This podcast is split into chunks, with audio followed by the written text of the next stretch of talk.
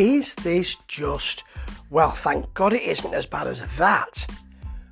Or is Asia's third album, Astra, an overlooked brilliance? Yeah, I remember being delighted with this album when it first came out. I played it to death. But that may be because I was such a fan of the first album, which had a real hard edge but had some great melody and was very successful, huge seller. So much so that the second album, Alpha, was really disappointing to me. Not only was it far poppier and really chasing that, those charts, but it also seemed to have a really lightweight production too. And after that album and their tour, they seemed to have some problems. The f- founding member John Wetton was, um, well, apparently sacked from the band. They brought in Greg Lake to do some um, some dates. He then left, and John Wetton was asked to come back. And there is some confusion over uh, this situation, but some people say when he came back, he said that he would come back with one particular agreement, and that was that guitarist Steve Howe should be fired. Certainly in his autobiography, his recent autobiography, Howe doesn't mention any of that. He just said that I was asked to leave my own band, and I thought, mm, okay, then he doesn't put up much of a fight. And I think perhaps by this time, people were a bit tired, really. So they were looking for a new guitarist, and they went for good looking, young um, guitar slinger Mandy Meyer from Krokus, which I remember thinking at the time was an interesting choice and something quite exciting.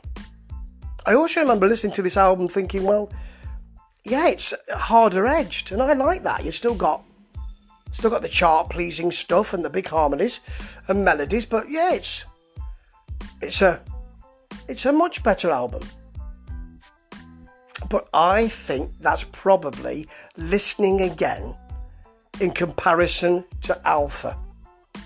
Because this, it doesn't really fly for me. Okay, the first track and the single, and there's a big video, a, a sort of Blade Runner type video for it.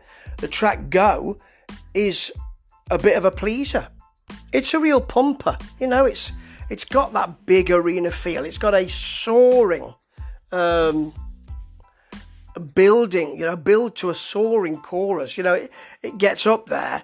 You know, it's got a reined in power because it pumps along. It's what Survivor do so well, or did so well.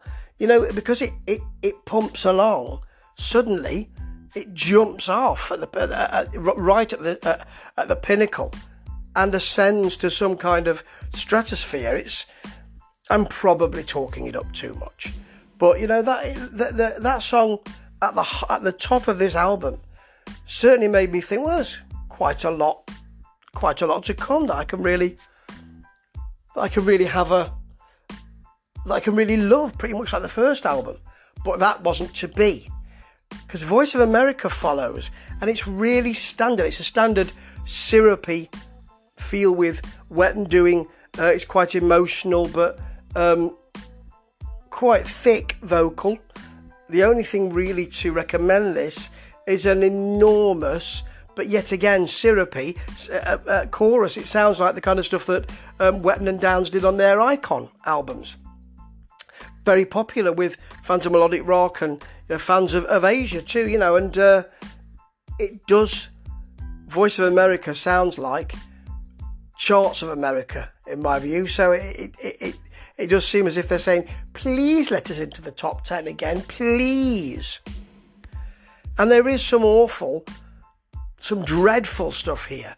Um, Wishing, which is apparently a song that Wetton had been writing for a solo album and brought into this album, is just soft ELO nonsense. Leave Now Till Eternity is is um, I don't know what I'm talking about. It is early. Love Now Till Eternity is just. Well, it, it's it's kind of um, it sounds like Midnight Sun to me, you know, from from Alpha, but that has a real build. It goes somewhere. This just it just seems like it's it's so soft, it's so mawkish, and the chorus is designed for a mid 80s, and this came out in 85. It's designed for a, a mid 80s AOR fan, which is okay, but when you consider what Journey were doing, you know, in 86 on Raised on Radio, you know, they were involving the kind of um, the soul and R&B um, influences in there, which is where AOR was going at the time. But then it was big in the charts as well, and this is one of those big in the charts tracks. But if I want a kind of Belinda Carlisle track from this time, I'll go and listen to a Belinda Carlisle album. I won't, of course I won't, but you know what I mean. There is some really good stuff here though. Hard on Me is a very simple track, but it has those resonant drums, and generally, this production, which is also by Mike Stone, who of course was the transgressor on Alpha, I felt at the time, produces it produces more bite here. What we don't have are is very much of Carl Palmer's drum fills, which were such a, a feature on the first album and still there on the second album too. We don't generally have those um, paradiddles and fills and all of that. I mean, there's of course even a drum solo on Wildest Dreams on the debut album, which I really love, even though I don't like drum solos generally. But this one, he seems to be playing well within himself, and I think that's to serve the songs. This has more of his drum sound. It is very US chart, but it's got some more of those fills. It's got those sweet harmonies, and a, a, again, a big AOR chorus, but there is a sort of lilting 10cc section which goes on into the harmony, and then suddenly an odd drum and synth crash segue back in as if they've just woken up and thought, no, no, we need to get back on track for the chart sound here. But it's better, better than, than other stuff. And then the same thing for Too Late, which has a just a, a simple um, a simple doubled drum beat, but the music allows the air for those drum beats to be heard, and that's not always the case here. And it has a, what a simple piano and synth one note Toto synth so, Toto line, the kind of thing you'd hear David Paich do, and you know, not nicked, of course not, but this that really sort of um, that really adds urgency to this song. It's great.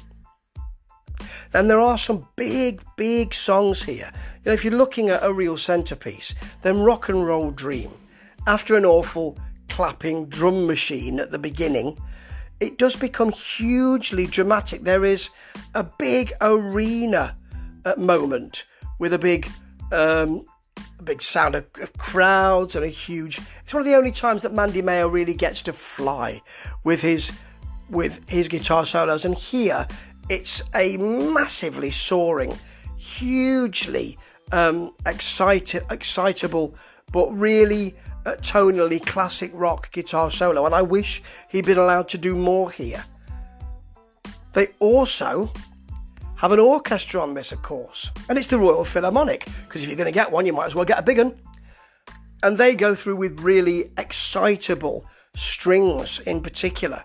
Really takes us somewhere. And then just towards the end, just in, in case you hadn't you hadn't had your fill of excellent dramatic music, there's just a really sort of dirty riff that suddenly comes in, and another AOR melodic rock feel to take us to, a, a take home feel to that. It's a great. It's actually a great piece of work.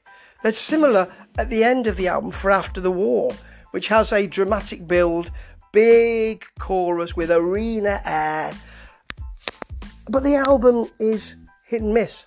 It's kind of a transition, a, a foot in both camps between the debut and the softer um, Alpha album. And this was uh, the last one uh, for quite some time to have uh, uh, Wetton on there. In fact, it was the end of, of, of Asia for quite some time until they return um, with John Payne and uh, uh, Geoff Downes, and in my view, more moribund music until Silent Planet. Ironically, the last album that Payne did before the original group got back together again. It wasn't that well received here. They, they, they said their record company, Geffen, it was said, didn't push it very much and it didn't do that well in the lower reaches of the of the hundreds in the in the album charts. And uh, Geffen withdrew tour support apparently for this, which meant that they couldn't tour it and they just dissolved and didn't even put a statement out. It's not the album that I remember. I remember it being a breath of fresh air, but in comparison to my real disappointment from Alpha, and I've tried to like Alpha so many times, and I will try again on this podcast, no doubt. But this one I thought was something I'd be delighted to return to. And actually, quite a lot of these tracks I remember th- now thinking, I remember thinking were um, okay and no problem because they're a bit alpha, but there's a bit more bite to them. Now I think they could do a lot better than this. It's very of its time. It's very chart. It's probably only three and a half out of five because it's patchy. It's as patchy as a as a, a, a, a as a, a bad paint job. It doesn't really hit the heights, and it's such a shame because Asia went out with a whimper, not a bang, and they'll return triumphantly in later in later years, but that's a long, long way off. Astra, no disaster, but not a master. Ta ta.